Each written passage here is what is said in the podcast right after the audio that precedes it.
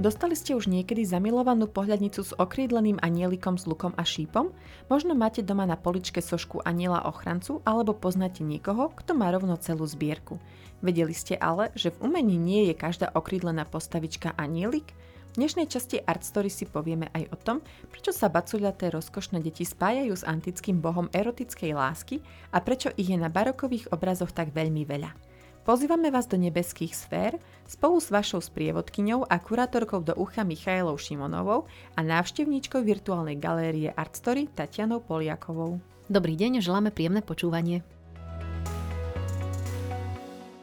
Ja sa zapojím do debaty ako úplný laik. Predpokladám, že každého iného človeka, ako som ja, prvé, čo nápadne, keď povieš aniel v umení, malý bôžik a mor, ktorý má krídelka, má luk a šíp, poznáme ho ako bôžika lásky. Zapada toto do tejto témy, alebo akým spôsobom on symbolizuje niečo v umení. To je veľmi uh, taký myslím, že bežný jav alebo taká, taká bežná idea, ktorá prevláda, lebo keď si teda pozrieme teraz, alebo si povieme niečo o Božikovi lásky, tak sa nám fakt predstaví také malé bucľaté dieťatko s krídielkami, s lukom a so šípkom.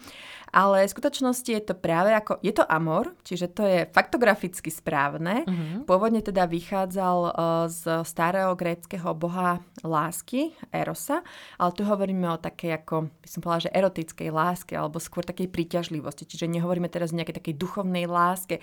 Čiže keď vidíme vlastne takéhoto maličkého erota alebo teda amorka, ako sme povedali, tak skôr teda starí Gréci a Rímania by hovorili práve o takej, by som povedala, skôr fyzickej láske, než takej tej mentálnej alebo psychickej, alebo takej tej ideálnej, ako to možno my vnímame v tom našom európskom ponímaní, ako tie všetky románové krásne príbehy.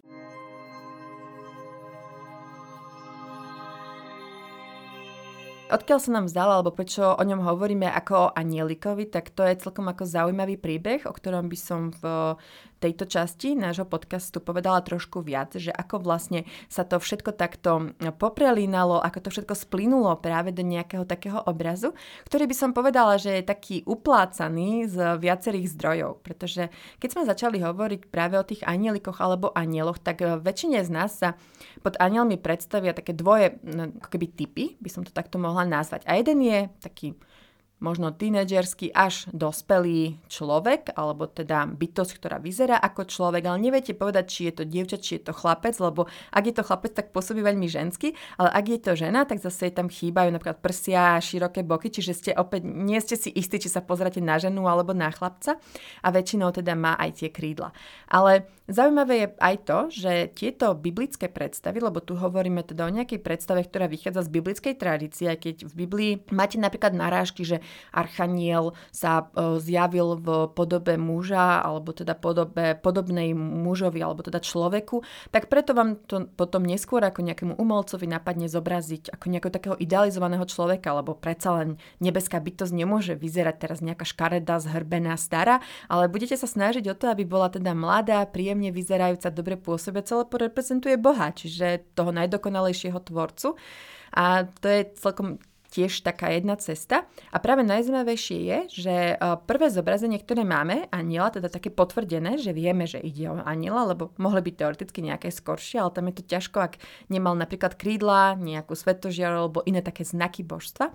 Tak prvé takéto e, potvrdené zobrazenie je už z 3. storočia, ale tam krídla teda ešte nemá. Ide konkrétne o Gabriela, čiže ide o scénu zvestovania, ktorá bola teda dosť centrálna a dosť dôležité, keď proste Archaniel Gabriel zvestoval pannej Márii, že sa jej narodí Ježiš Kristus. Ale vtedy, ako hovorím, nemal krídla, lenže už od takých 100 rokov krídla nabrali tí anieli. A teraz čím to bolo spôsobené vlastne? Hej, tieto krídelka, ktoré sa nám teraz spájajú s tými anielikmi a ktoré sa nám zdajú už ako nedeliteľná súčasť, že väčšina z nás si, keď mm-hmm. sa mhm. povie aniel, tak práve krídla sú jedna z tých prvých vecí, ktorá napadne. Druhá vec je možno také dlhé rucho a tretia vec je nejaká svetožiara, prípadne pekné kučeravé vlásočky, mm-hmm. že a mhm. také rúžové líčka. No proste taký dokonalý človečik, či už maličký alebo taký starší. Ale tieto krídla pravdepodobne, ako aj samotný inak koncept anielov, sa mohol, uh, alebo sa ním mohli inšpirovať už s o mnoho starších náboženstiev a z o mnoho staršej tradície. Jedna je samozrejme tradícia judaizmus, z ktorej vychádza mm-hmm. teda celé kresťanstvo.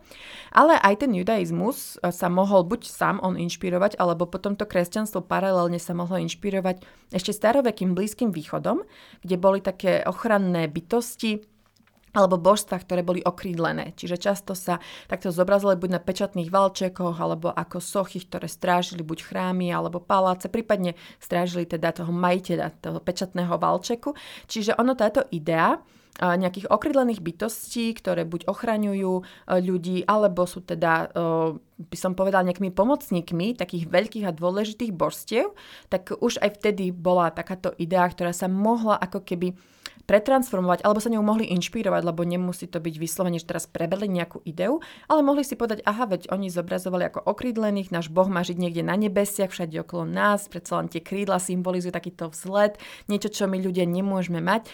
A zároveň, prečo teda sa to zobrazilo v tom 4. storočí, mohlo byť aj to, že videli práve rímske a grécké zobrazenia. Čiže to, čo my hovoríme teraz, čo som povedal o tých anieloch, ktorí sa teda popisujú aj ako okrídlení už tej Biblii, keď máme napríklad eh, cherubinov, serafinov, tak sa popisujú s eh, dvoma pármi krídel alebo s troma pármi krídel. Tam už sú potom také rôzne mystické výklady, že napríklad sa zobrazili v podobe, v podobe kruhov a, a teda sú to už také trošku veci pre filozofiu a nejaký taký už taký nábožensko-symbolický až mystický výklad.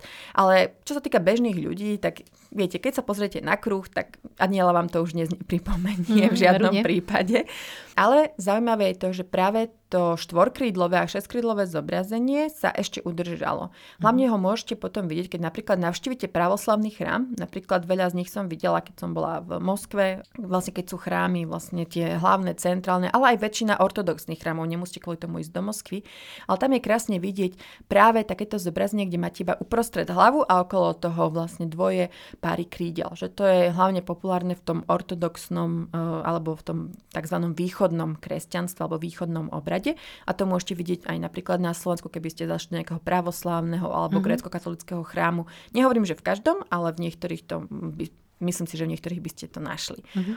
A to je práve také, ako tiež to vychádza z týchto zjavení, ktoré sú také trochu mystické a opäť to už by sme ale zabrdali do inej témy, len aby sme vedeli, že keď niečo takéto uvidíte práve týchto chrámoch alebo na nejakej ikone alebo inej, inom náboženskom umení, tak e, práve ide o anielov a teda ten ich výzor nie je vymyslený. Sú tam potom také ešte špecifika, keď sa veľmi s tým chcete pohrať, že e, práve tí cherubovia mali mať e, štyri rozličné hlavy, že jedna z nich bola ľudská, ďalšia bola bivolia a podobne. Takže sú tam potom aj takéto popisky, s ktorými sa môžete v umení vyhrať, ale keď už hovoríme o nejakom tom neskoršom umení, o ktorom sa o chvíľočku ešte budeme viac rozprávať, teda nejaká renesancia, baroko, čiže obdobie, z ktorého najviac poznáme tých anielikov, ktorí práve formovali to, čo si my práve pod týmto amorkom, kupidom, anielikom predstavujeme, tak tam by to nebolo veľmi atraktívne, lebo to mali byť ľúbivé, pekné obrázky, ktoré mali byť, alebo teda obrazy, aby som to nedehonestovala. Mm-hmm.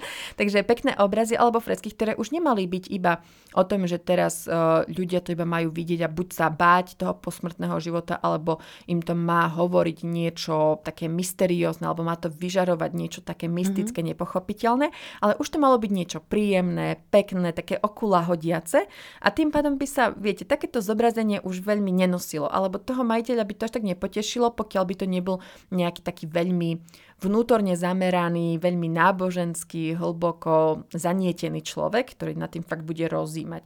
Ale tu hovoríme skôr o aj nejakých zákazkách a ľuďoch, ktorí chceli jednoducho mať pekné veci. O komerčnom využití. Áno, tak to by sme povedali, lebo tiež tí maliari boli remeselníci a potrebovali svoju klientelu, čo mm-hmm. si mhm. budeme klamať. No a tým, že sa ocitávame hlavne teda v tom Ríme, ale keď samozrejme tá renesancia nebola iba v Ríme, alebo teda na Apenickom poloostrove, čiže dnešnom Taliansku, hovoríme taktiež aj o vplyvoch už spomínanej rímskej ríše, alebo teda toho rímskeho umenia a náboženstva. Lebo aj v tej renesancii sa inšpirovali práve tou antikou a taktiež aj tí anieli sa transformovali prostredníctvom tejto antiky. Lebo ešte v tom 3. 4. storočí, keď sa to kresťanstvo dostalo do popredia, tak stále napríklad ste mohli nájsť na sarkofágoch také maličké tučnoč, tučnočké deti, ktoré napríklad dvíhali girlandy, alebo sa hostili, alebo napríklad predvádzali poľovačku a podobne. Čiže bol to stále populárny motiv, ktorý mohli vidieť a proste je to niečo, čo je pekné, čo je milé, pretože povedzme si pravdu, väčšina ľudí, keď vidí nejaké takéto malé rozkošné dieťa, ktoré sa hrá, tak ho nenápadne ako nič zlé, nič škaredé, alebo ho to nepobúri, ako dnes by možno tá nahota bola úplne poburujúca pre mnohých ľudí, áno, že čo tam robia nahé deti, ale vtedy to takto akože nebolo vnímané tým, že v tom nebolo nič sexuálne v mm-hmm. týchto postavičkách. A tým sa, tým sa vlastne inšpirovali potom postupne aj o, rôzni renesanční velikáni.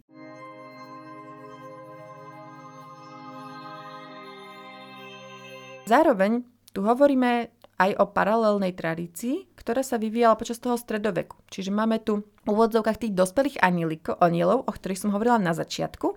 Čiže podľa tej Biblie podobný nejakému mužovi alebo teda človeku. A to napríklad vychádzalo z tej Byzantskej ríše. Že tam, eh, keď si niekedy vygooglite alebo možno uvidíte ikony, ktoré pripomínajú práve ten byzantský štýl, veľmi taký charakteristický, tak e, na nich častokrát sú tí anieli v e, takom ako keby bojovom postoji. A to sú hlavne archanieli, teda Gabriel a Michal, ktorí zároveň boli aj ochrancovia. A tým pádom nemohli byť už malé deti logicky. Áno, lebo malé dieťa predsa len mm-hmm. nevzbudzuje nejaký ten pocit ochrany. Tak preto boli zobrazení stále ako mladí muži, bez brady, čiže stále to bolo také zobrazenie niečo medzi mužov a ženou, že to bolo aj jedno, aj druhé a zároveň ani jedno, čiže tzv. androgynné bytosti, keď nevidíte, že či by to mm-hmm. mal byť muž alebo žena. A taktiež teda títo umelci boli ako keby familiárni s všetkými týmito inšpiráciami. Čiže máme na jednej strane tieto maličké, rozkošné deti, potom tam máme zase nejakých takýchto e, šibalských mladíkov, ale zároveň tam je nejaký taký ochranársky, až by som povedala, taký vojenský mm-hmm. a mhm. bojový aspekt. Čiže všetko toto z toho si mohli ako keby vyberať a tak sa to začalo trošku miesať aj podľa toho, že komu sa čo páčilo, lebo vtedy tí umelci teda si mohli dovoliť trošku viac tým ako keby tak zaexperimentovať a začalo sa to, sa to trošku viac rozvíjať. No a tam práve prichádza také, také trošku rozcestie, kde sa začínajú teda takto rôzniť. Inak medzi takých najznámejších bol, bol potom Donatello, ktorý ale nepoužil napríklad anielove, keď sa to veľakrát hovorí, ale to boli tzv. puty, o ktorých si ešte budeme hovoriť, čiže také bacuľaté práve doplnkové, ako by som povedala, e, postavičky detičiek. Aby sme sa teda trošku e, vrátili k tým anielom, tak prečo oni vlastne mali krídla? Lebo aj to kresťanstvo si to nejako vysvetlilo už od toho 4. storočia, aby teda to bolo oddelené od tej pohanskej tradície. Lebo uh, tí, tí bohovia, ktorí teda mali krídla, najmä to bola uh, Nike alebo Viktória, čiže bohyňa víťazstva, ktorá často napríklad niesla veniec víťazstva, ktorý pokladala teda víťazovi napríklad na tvár alebo pôsobila teda ako fakt nejaká tá hrdosť Ríma a to ich víťazné táženie. Tak ona preto mala aj tie krídla, že to bol taký vzlet a symbolizovalo to ako aj jej božskosť, tak aj celkovo, ako keby som povedala, takú tú náturu, ktorú ona v sebe niesla, čiže takú tú opäť takú vznešenosť. A v tomto je minimálne odporúčam uh, si pozrieť naživo Nike Samotrácku v Louvre, je to neskutočne krásna socha, keď je teda chýba hlava aj ruky, mm-hmm. ale je skutočne nádherná musím povedať, že nie nadarmo je tak slávna, alebo minimálne keď som ja ju videla naživo, tak to boli úplné zimomriavky.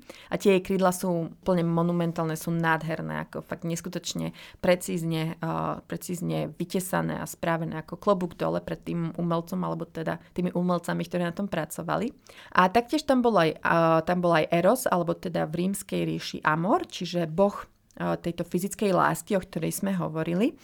A oni to chceli oddeliť, že aby to nebolo teda také pohanské. Lebo zároveň videli, ako tieto, hlavne tá uh, Nike alebo Viktória okrídlená, ktorá dáva teda ten vyťazný veniec, čiže opäť tam bol nejaký ten pocit víťazstva a stále tam bolo niečo také v tej mysli, hej, že keď to vidíte, tak sa vám hneď vytvorí v hlave ten obraz toho niečoho víťazného, niečoho, čo teda zvyťazilo. A v tomto prípade to opäť bolo víťazstvo nad niečím pohanským, nad niečím starým a teda to kresťanstvo ide do popredia ale zároveň to oddelili tým, že tie krídla symbolizovali teraz už uh, tú ako keby božskú podstatu anielov, ktorí pôvodne teda nemali byť uh, úplne ideálne v fyzickej forme, ale predsa len preto zobrazenie, ako sme povedali, aby to bolo, ako by som povedala v angličtine, také eye candy, aby vás to teda vtiahlo a hlavne pritiahlo. No, takže v tej renesancii tým pádom, uh, ako keby sa už z tej božskosti, čiže ako keby z takého takého pohľadu na tých anielov ako také až abstraktné bytosti, a, alebo zároveň také až vojenské ochranné bytosti, stávalo niečo také príjemnejšie, také milšie, rozkošnejšie a boli viac takí ľudskí ako keby, že keď sa niekedy pozriete na tie renesančné maľby, kde sú vyslovene anieli, čiže nie sú to práve títo puty, čiže, o ktorých, ako som už viackrát avizovala, si povieme, čiže dopočúvajte to do konca, ak sa o nich chcete niečo dozvedieť. ale ide o to, že už ako keby viac tak um, sú takej užšej interakcii. Viete, že už nie sú úplne mimo, iba nelietajú niekde na oblohe, aj keď sa to samozrejme ešte stále vyskytuje, lebo opäť hovorím o tom, že to nebolo teraz, že niekto si buchol po stole a povedal si tak a teraz anieli budú vyzerať takto, že stále to záležalo a, a jeden umelec sa mohol vyvíjať počas teda svojho tvorivého obdobia a mohol v jednom období to maľovať tak a tak, lebo záležalo aj na tom, kto si to jednoducho objednal. To ako keď máte dnes tiež hocičo na zakázku, tak si to každý chce customizovať podľa seba. Práve tam to bolo zaujímavé, že už začali byť takí ako keby ľudskejší a tým pádom už sa častokrát stávali aj takí detskejší, lebo už zrazu boli príjemnejší. Alebo ako keby tak prešli takou omladzovacou kúrou, mm-hmm. väčšina z nich, aby boli takí buď tínedžeri, alebo prípadne deti. Častokrát, aby sa napríklad sotožnili s vekom buď Ježiška, alebo nejaký takýto inej postavy na tom obraze alebo sa teda prispôsobili, eh, či už keď lietali napríklad na oblohu, aby sa si nepôsobili veľmi ťažkopádne, veľmi mohutne, lebo stále mal byť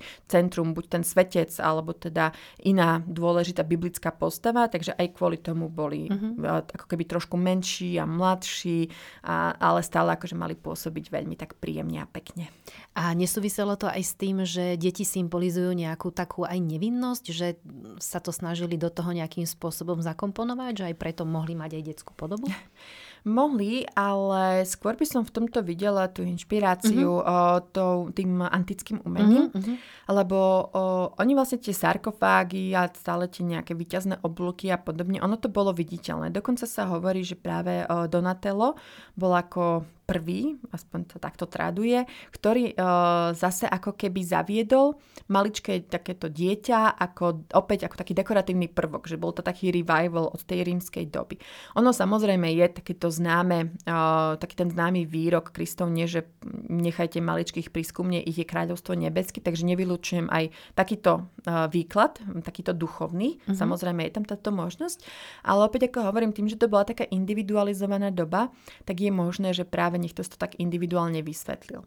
Ale čo je zaujímavé ešte zadom na tvoju otázku, je to, že tieto maličké deti sa postupne ako keby ešte zmenšovali a napríklad v tom období už baroka, tak už fakt to boli také, také bucaté deti väčšinou do tých dvoch, troch rokov, že už to neboli deti, ktoré sa prispôsobovali tej scéne alebo tí mladíci, že ešte to bolo také vieš, také neforemné, také mm-hmm. vlážne, že sa dalo vyberať, ale v tom baroku, lebo väčšina z nás, keď si povie baroko a anielic, tak si fakt predstavia, že buď tie obrazy alebo fresky, kde sú proste desiatky týchto malých tučnočkých mm-hmm. uh, rúžovolícich, uh, blondiatých zvyčajne anieličkov.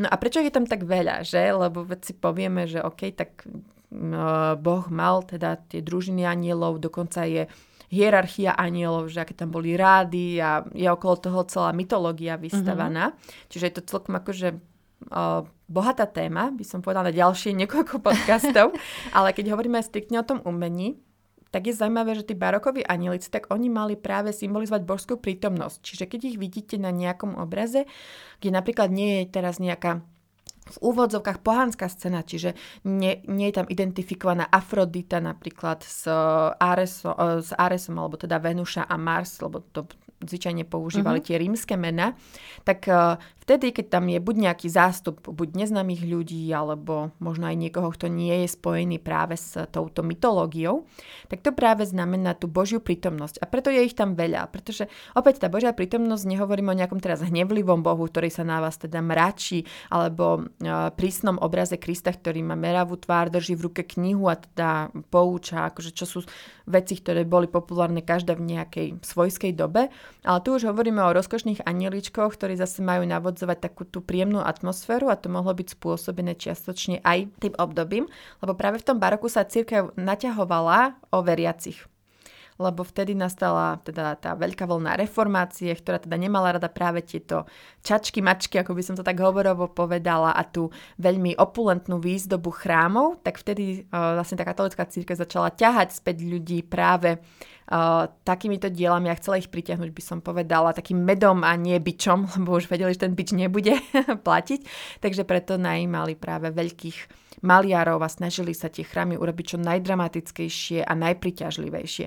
A predsa len tí anilici sú rozkošní, no keď niekde prídete do chrámu a je vám ťažko, máte ťažký život a väčšinou to boli ľudia, ktorí mali teda viacero detí, tak im to mohlo pripomenúť práve to šťastie možno, ktoré im tie deti prinášali, alebo keď boli malé, že aké je to rozkošné, čiže aj tam mohol byť ako keby takýto prozaickejší dôvod, že Zase stále to bola tá Božia prítomnosť, ako to nikto nepochybuje, že stále to malo mať ten náboženský kontext, ale sa tak trošku už preformovali. Ale malo to uh, zmysel, že prečo teda tí anielíkovia boli takíto maličkí. No a z toho potom sa už tak postupne e, prepájala aj tá, aj tá forma alebo ten výzor toho amorka, s ktorým sme začali. Aj keď to nie je anielik. To, mm-hmm. je, to, je, bežný, to je bežný omyl.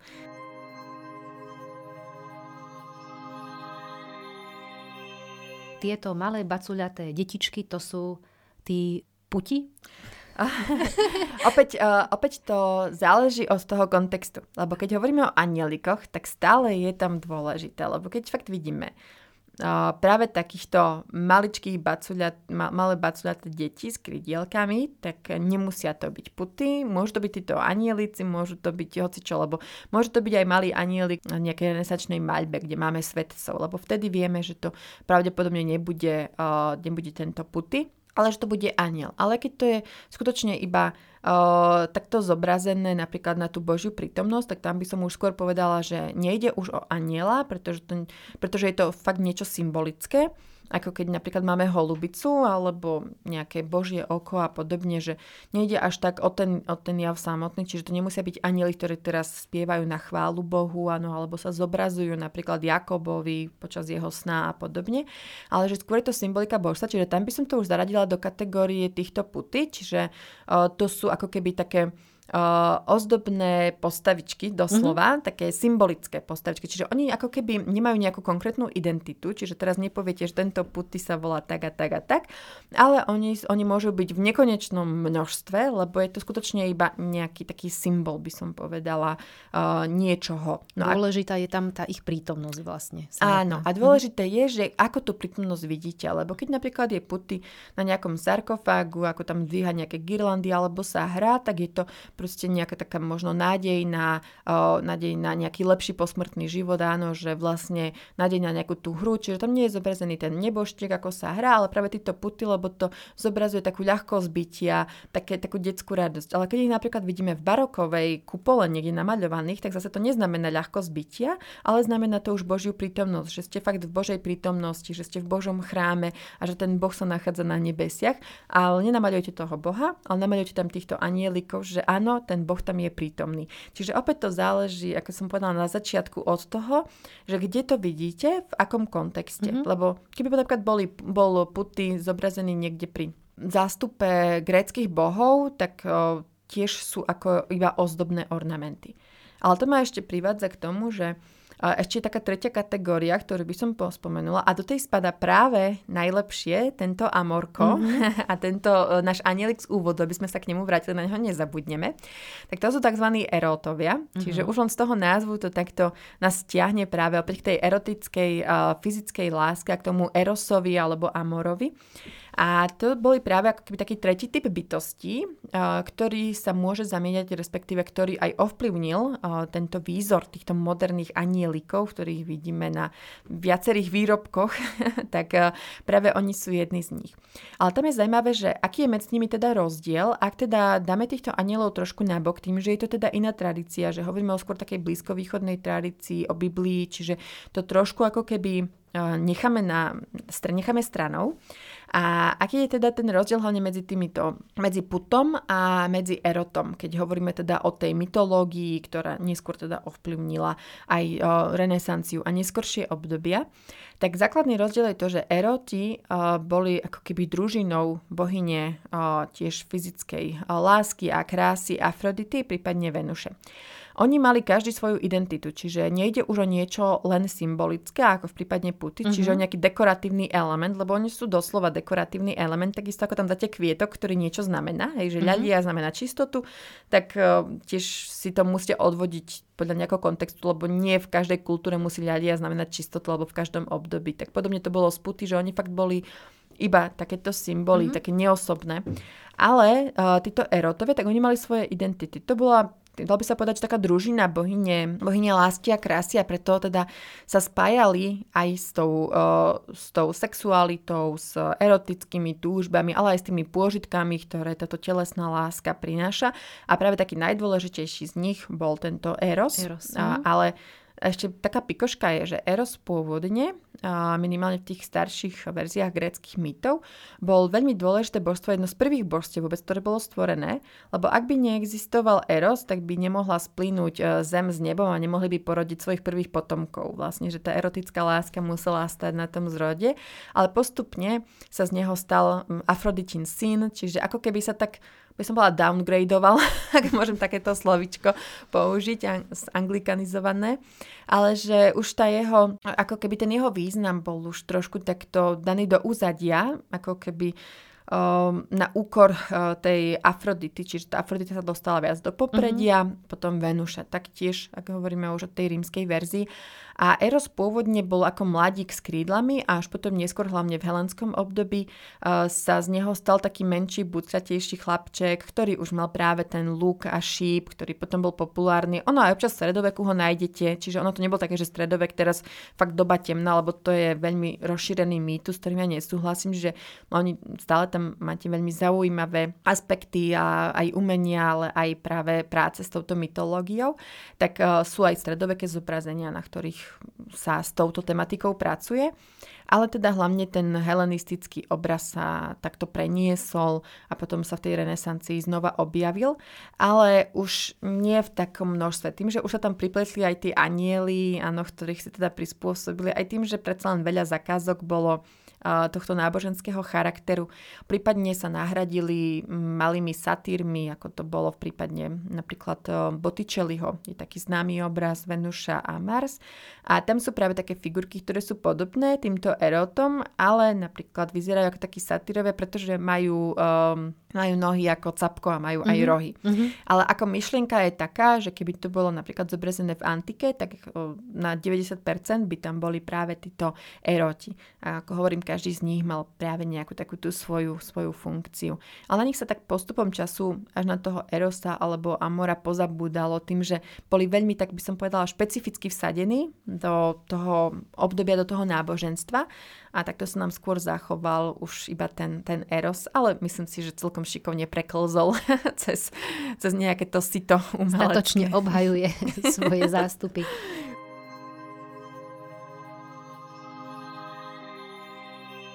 A máme ešte nejaké také známe umelecké diela, ktoré by si mohla mm, pri tejto téme spomenúť, uh-huh. čo by sme si mohli prípadne pozrieť, vygoogliť? Určite áno.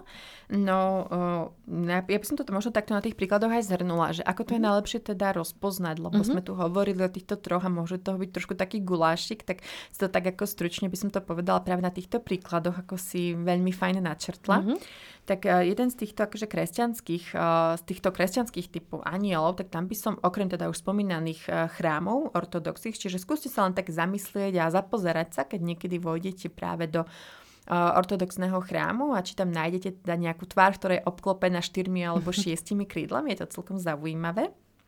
Ale uh, potom ešte odporúčam si pozrieť tieto byzantské ikony s archanielom Michalom a Gabrielom, kde podľa mňa by si ani um, Keby tam nemali krídla, tak ani by ste nepovedali, že sú to archanieli, že pôsobia veľmi, veľmi zaujímavo a zase je to trošku taký iný typ. A možno z tých modernejších uh, by, som, uh, by som odporúčila uh, obraz od, od Marka Šagala, ktorý zase veľmi zaujímavo spojil tú modernú, ako keby on to teda namaľoval tým svojím špecifickým štýlom, je to teda obraz, na ktorom je Jakobov sen, čiže je tam rebrík, po ktorom schádzajú, vychádzajú anieli. A on tam spojil práve túto mystiku, čiže, tých, čiže tie páry týchto krídiel spolu s tou hlavou v centre s modernou maľbou. Čiže tam je veľmi, veľmi zaujímavé to, že nešiel do toho ako keby figurálneho maliarstva, čo sa týka ani, aniela toho hlavného. Mm-hmm. Myslím, že to je Serafín, pokiaľ sa dobre pamätám, ako, ako typ alebo klasa aniela ale že spojil práve e, túto biblickú tradíciu, lebo on ako som hovoril, že on Bibliu veľmi rád čítal aj sa ňou ako mm-hmm. otvorene nechal inšpirovať, takže to mi prišlo mi taký zaujímavé, že takú tú najstaršiu zložku e, spojiť práve s takouto veľmi modernou mm-hmm. v tej dobe a revolučnou. A potom ešte ja mám celkom rada Berniniho extázu uh, Svetej Terezy kvôli svojej kontroverzii, to vám odporúčam si vygoogliť a uvidíte, mm-hmm. prečo je to kontroverzné. Myslím si, že vám to nemusím nejak extra vysvetľovať. Ale tam to bolo kontroverzné hlavne kvôli tomu, že ten aniel sa tak šibalsky usmieva, proste je taký mladistvý, je vidieť, že je to skôr chalan ako dievča, že už nemá až také tie androgynné črty, aj keď toto napríklad využíval aj ďalší barokový majster Caravaggio, ktorého teda poviem o chvíľočku mm-hmm. pri tom Amorovi, tak uh, tam je to celkom zaujímavé, že je taký šibalský, ale v kontexte toho, že ide o extázu a že je tam mladá žena, ktorá leží a ktorá teda má výraz takého, by som povedala, orgazmu na tej tvári a tým, že on sa tak akože šibalský úsmia s potvorenými ústami, akože bol to celkom škandál, keď toto dielo teda bolo aj dokončené a dodnes akože v niektorých, myslím, že takých silnejšie veriacich uh, ne, nevyvoláva úplne najpríjemnejšie pocity, ale je to minimálne mega zaujímavé aj v tom, že ako posunul nejaké to vnímanie už tej ľudskosti, ale zároveň aj tej božskosti, že ako to tak veľmi šikovne pretavil, mm-hmm. áno, a že ako som tak vpašoval, by som mm-hmm. povedal, do toho umenia niečo také brutálne erotické, aj keď je to v svojej podstate stále duchovné. Ale mm-hmm. no, to hovorím, to už o, posluchači uvidia, keď si to vygooglia, možno niektorí si to vedia takto z pamäte vybaviť, lebo je to jedna z takých najznámejších sôch od mm-hmm. Berniniho.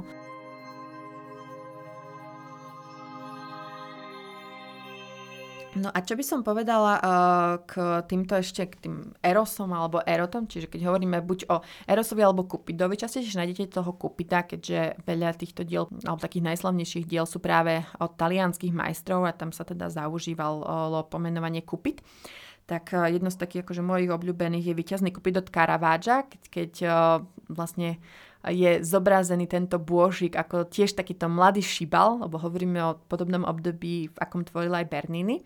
A je to taká jedna z mojich srdcoviek, pretože ten kupic sa šibalským uškrňa, drží teda uh, šíp a ako keby vyťazí nad všetkým takým ľudským umením a umom a vojnou, čiže je to také symbolické, že fakt tá láska zvyťazí nad všetkým, ale nebolo to nič také, že romantizované, ale skôr taký akože výsmech a taký uškrn by som povedala nad tou láskou, že aj možno tých takých naj usporiadanejších ľudí vie zmiasť eh, z nôh, keď sa šialene zaľúbia, alebo keď ich teda prepadne tento pocit, že ten amor vie urobiť eh, neplechu, aj keď si ľudia teda myslia, že všetko majú pod kontrolou.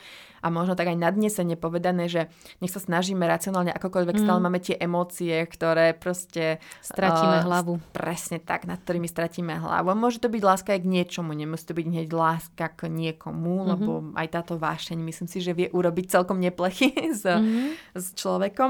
A tamto je ešte taká možno pikoška k tomu duchovnému, že ako, taký proti, ako taká protiváha k tomuto obrazu, ktorý bol tiež považovaný za dosť škandalózny. Mm. Práve tým, že áno, bola to pohanská téma, ale stále to evokovalo práve týchto anielov, že ono tá hranica tam tiež bola tenká, že vy teda poviete, že áno, je to je to síce pohanský v úvodzovkách boh, čiže tento eros alebo amor, čiže symbolizuje práve takúto sexuálnu lásku, čo vychádza z toho mytologického podhubia, ale stále to neznamená, že teraz máte ako keby takého voľňaska a, že je to OK, lebo stále predsa len tá spoločnosť ešte aj keď bola dosť tolerantná, špeciálne ku Caravaggiavi, ktorý mal teda dosť turbulentný život a bol veľmi špecifickej povahy, mm-hmm. tak e, aj tak tam boli nejaké také miery, by som povedala, že čo bolo také akceptovateľné a čo bolo skôr určené pre iba e, súkromné salóny tých bohatých e, nejakých kupcov alebo bankárov alebo šľachticov, ktorí tieto obrazy kupovali. Ale teda, aby som sa dostala k e, tej zaujímavej odozve na tento obraz, tak to je práve obraz od Baglioneho, na ktorom teda aniel uh, taký vznešený, oblečený aniel, ktorý skôr pripomína takých tých, v tom štýle takých byzantských, ktorí, byzantských anielov, ktorí stoja tak vznešene, ktorí sú ochrancovia, mm-hmm. ktorí uh, ničia potom zlo a podobne, tak um, skôr v takomto šate alebo zmysle. On namaľoval tohto nebeského aniela, ktorý poráža tohto svetského kupida a zároveň je tam aj e, diabol, ktorý je zrážený spolu s touto erotickou láskou, takže tam by sa to dalo povedať, že je príbeh na pokračovanie, ale bola to zaujímavá odozva práve k takémuto zobrazeniu lásky, ako keby taká nebeská láska by sa dalo povedať s tou pozemskou ale je to také predsa len no, trošku také viac militantnejšie. Že kým mm-hmm. ten mhm. jeden uh, Amor mm-hmm. je taký hravý, taký dal by sa povedať, že na hranici už rozkošnosti a neviete, že či ho ešte môžete považovať za rozkošného alebo nie, lebo on má presne, myslím, že ten model mal vtedy 12 alebo 13 rokov. Čiže taký vek, že presne je tam taká veľmi, veľmi jemná hranica, že keď si poviete, že je zlaté dieťa, ktoré má 8, 9 rokov, tak je to v poriadku, lebo nikto sa tým nevidí nejaký zlý úmysel, ale keď už je v takomto tínedžerskom veku, tam už je to fakt tenká hrana a tou povesťou, ktorú Caravaggio vtedy mal, tak sa nečudujem, že to mohol zbudiť takéto mm-hmm. kontroverzie. Myslíš si, že táto odozva, že to bolo priamo odozva na to Caravaggovo dielo konkrétne, alebo... Uh, to bolo... Aj, aj. Ono, uh-huh. ja si myslím, že to bola taká čiastočná kombinácia, uh, lebo ono sa potom ešte traduje, že uh, tú hlavu diabla na tomto obraze uh, vlastne mala, mal symbolizovať, pod, alebo mal teda premaľovať čiastočne na to, aby sa tá hlava podobala na Caravaggia a podobne. Uh-huh. Uh, takže tam ono, ono okolo toho obrazu je ešte dosť príbehov, ktoré sú teda vy, vykreslené, vystavané a ono sa to všetko spája aj s takou mysticitou, ktorá je spojená s Caravaggiovým životom, aj s, s podozreniami z homosexuálnych e, vzťahov s týmito mladými modelmi a podobne. Takže tam je akože možné aj viac kontroverzií, ktoré môžu byť za týmto erotickým nábojom, mm-hmm. ale to zase podobne aj Bernini, ktorý napríklad dorezal svoju manželku, kde prichytil pri nevere, dorezal jej tvárno, takže a pritom potom vlastne spravil takúto extázu svetej Terezy. Takže je to také, no každá minca má dve strany, mm-hmm. by mhm. som povedala. Nemyslím si, že by to bol nejaký vyslovene lynč, ale ono to bolo bežné už od renesancie, že uh, maliari sa súdili napríklad Hej, čiže ono to nebol nejaký takýto uh, jav, ktorý by bol um, ako keby nečakaný, alebo že by teraz každý bol z toho mega šokovaný. Mm-hmm. Ako jasné, že sa o tom hovorilo, bolo to také, že OK, to boli hlavne nejakí velikáni, ktorí mali to slovo, ktorí mali veľké objednávky a u Caravaggio duplom, keď mal takú tú zlú povesť, tak predsa len no, bol taký zaujímavý, či chcel, či nechcel pre týchto ľudí. Ja by som povedala, že to bola taká čiastočná odozva a nemuselo to byť ani na Caravaggio samotného, mohlo to byť aj na ten životný štýl, ktorý teda to baroko prinášal. Čiže, čiže tam to mohlo byť taká kombinácia aj takých osobných škriepok, ale zároveň aj takýchto v úvodzovkách duchovných alebo morálnych škriepok. Áno, že niekto sa cítil morálne inde ako, ako niekto iný. Že niekto sa priklonil k tomu božskému anielovi a niekto sa priklonil k tomu pohanskému amorovi mm-hmm. alebo, alebo erosovi. Takže Takže tam to môže byť tak, taký hĺbší konflikt možno aj tej doby, také zrkadlo aj tej doby. A však v podstate dnes je to podobne.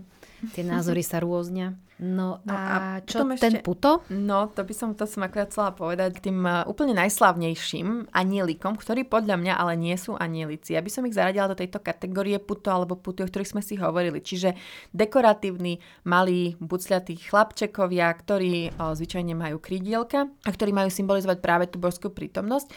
A tu ide o obraz od Rafaela, teda, alebo Rafaelova Madonna, ktorá je v Drážďanoch tu som dokonca videla aj naživo, sa musím pochváliť. Mm-hmm. A je, to, je to skutočne veľmi pekný, veľmi impozantný obraz, aj keď sa musím priznať, že Rafael nepatrí k mojim najobľúbenejším uh, majstrom tejto doby, ale ako ten obraz má niečo do svojho, už len pretože je taký slávny a známy. A aj keď možno ten obraz takto iba z počutia si neviete vybaviť v, niekde vo svojej predstave, ale určite keď dáte do Google a keď sa vám objaví, tak spoznáte dvoje postavičky, ktoré sú úplne dole, aj keď zvyšok nebudete vôbec poznať. A to sú dvaja, e, dvaja unudení tzv. anielici, z ktorých jeden sa tak opiera, pozera dohora, druhý sa podopiera jednou rukou a je, je to veľmi rozkošné, tým, že obidvaja sú veľmi znudení a vyzerajú, že chcú z tohto rámu odísť, alebo teda, že sa prišli iba pozrieť, čo sa tam vlastne deje a že už chcú ísť domov.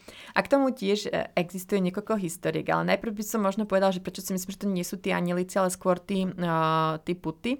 A že prečo to nie sú anieli, anieli? No v prvom rade ako keby neoslavujú tú prítomnosť na nebesiach. Oni sú tam iba dole na tom ráme, nevidieť ich celých. Sú to úplne maličké deti, ktoré sú znúdené. Čiže anieli by nemali byť ako duchovné bytosti, ktoré velebia Boha veľmi zobrazení v takejto polohe, v takej veľmi ľudskej, uh-huh. veľmi takej prirodzenej pre toho človeka. Aj keď som hovorila, že počas renesancie tie anieli sa postupne stávali takými ľudskejšími, alebo e, ako keby boli zobrazovaní viac v takom ľudskejšom kontexte, tak to by som skôr ja aspoň navrhla, uh, lebo opäť tieto hranice sú veľmi tenké, čiže ono nemuselo to byť tak, že teraz Rafaelo si povedal, dobre, idem maľovať anielov, nejdem maľovať put, puty, alebo idem maľovať puty, ale nejdem maľovať anielov, ono samozrejme nič také nebolo. Toto je klasifikácia, ktorú používame my dnes, takže Opäť to je skôr taký mix, by som povedala, že to je taký najideálnejší mix, lebo na jednej strane sú až príliš takí ľudskí a takí hraví, sú taktiež v oblákoch zasadení, čiže skôr by som povedala, že i o nejakú božskú prítomnosť alebo ten symbol tej božskej prítomnosti o, na tých nebesiach, ale zároveň aj takej tej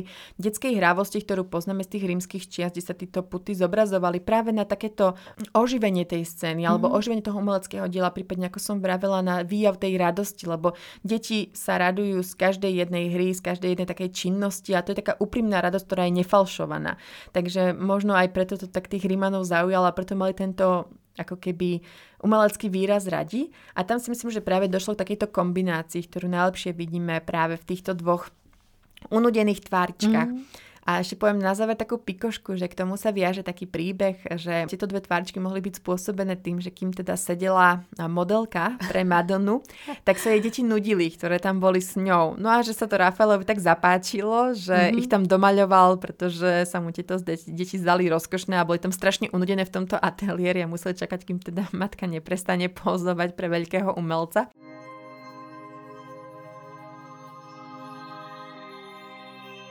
Dnes sme si prebrali anielikov a môžeme teda urobiť taký krátky teaser, že na budúc, v budúcom podcaste sa môžu poslucháči tešiť na nejaké také opozitum na druhú stranu a budú to démoni. Budem sa taktiež tešiť, lebo tiež, tiež si budeme hovoriť o tom, že kedy sa nejak tak príklad zobrazovali, možno že tiež čím sa inšpirovali, sa uh-huh. možno tým pádom tiež pozrieme ten Blízky východ, podobne ako u tých anielov, tak aj v tých démonov, pretože blízkovýchodná celkovo mytológia je bohatá na takú tú demonológiu, by som povedala, ale zároveň tieto ochranné božstva. Čiže uh-huh. asi je to tak v nás ľuďoch, že vidíme aj tú hrozbu, ale zároveň aj tú ochranu pred tou hrozbou, čo sa mne osobne celkom páči, ako sa tak pekne prelína až do dnešných dní.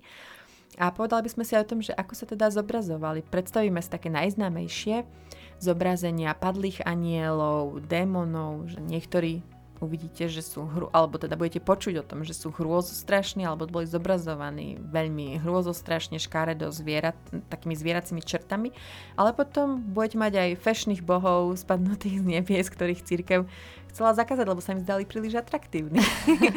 Takže sa máte na čo tešiť.